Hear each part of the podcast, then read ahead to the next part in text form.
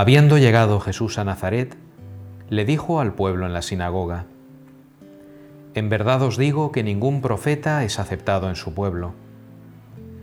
Puedo aseguraros que en Israel había muchas viudas en los días de Elías, cuando estuvo cerrado el cielo tres años y seis meses, y hubo una gran hambre en todo el país. Sin embargo, a ninguna de ellas fue enviado Elías, sino a una viuda de Sarepta, en el territorio de Sidón. Y muchos leprosos había en Israel en tiempos del profeta Eliseo. Sin embargo, ninguno de ellos fue curado sino Naamán, el sirio. Al oír esto, todos en la sinagoga se pusieron furiosos, y levantándose, lo echaron fuera del pueblo y lo llevaron hasta un precipicio del monte sobre el que estaba edificado su pueblo, con intención de despeñarlo pero Jesús se abrió paso entre ellos y seguía su camino. Jesús es incomprendido por los suyos.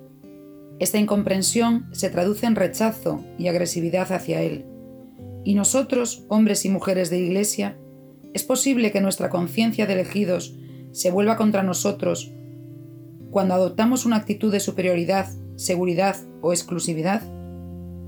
Tal vez el Señor hoy nos dirija aquellas mismas palabras. Os aseguro que ningún profeta es bien mirado en su tierra. Esto sucede especialmente cuando absolutizamos nuestros esquemas y nuestras categorías, autoincapacitándonos para reconocer al Señor allí donde Él se quiere manifestar y no donde nosotros lo habíamos decidido y programado.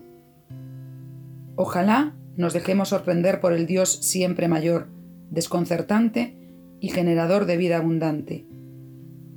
Ojalá sintamos que en todo y en todos Él se está moviendo como quien es, el Salvador de la humanidad.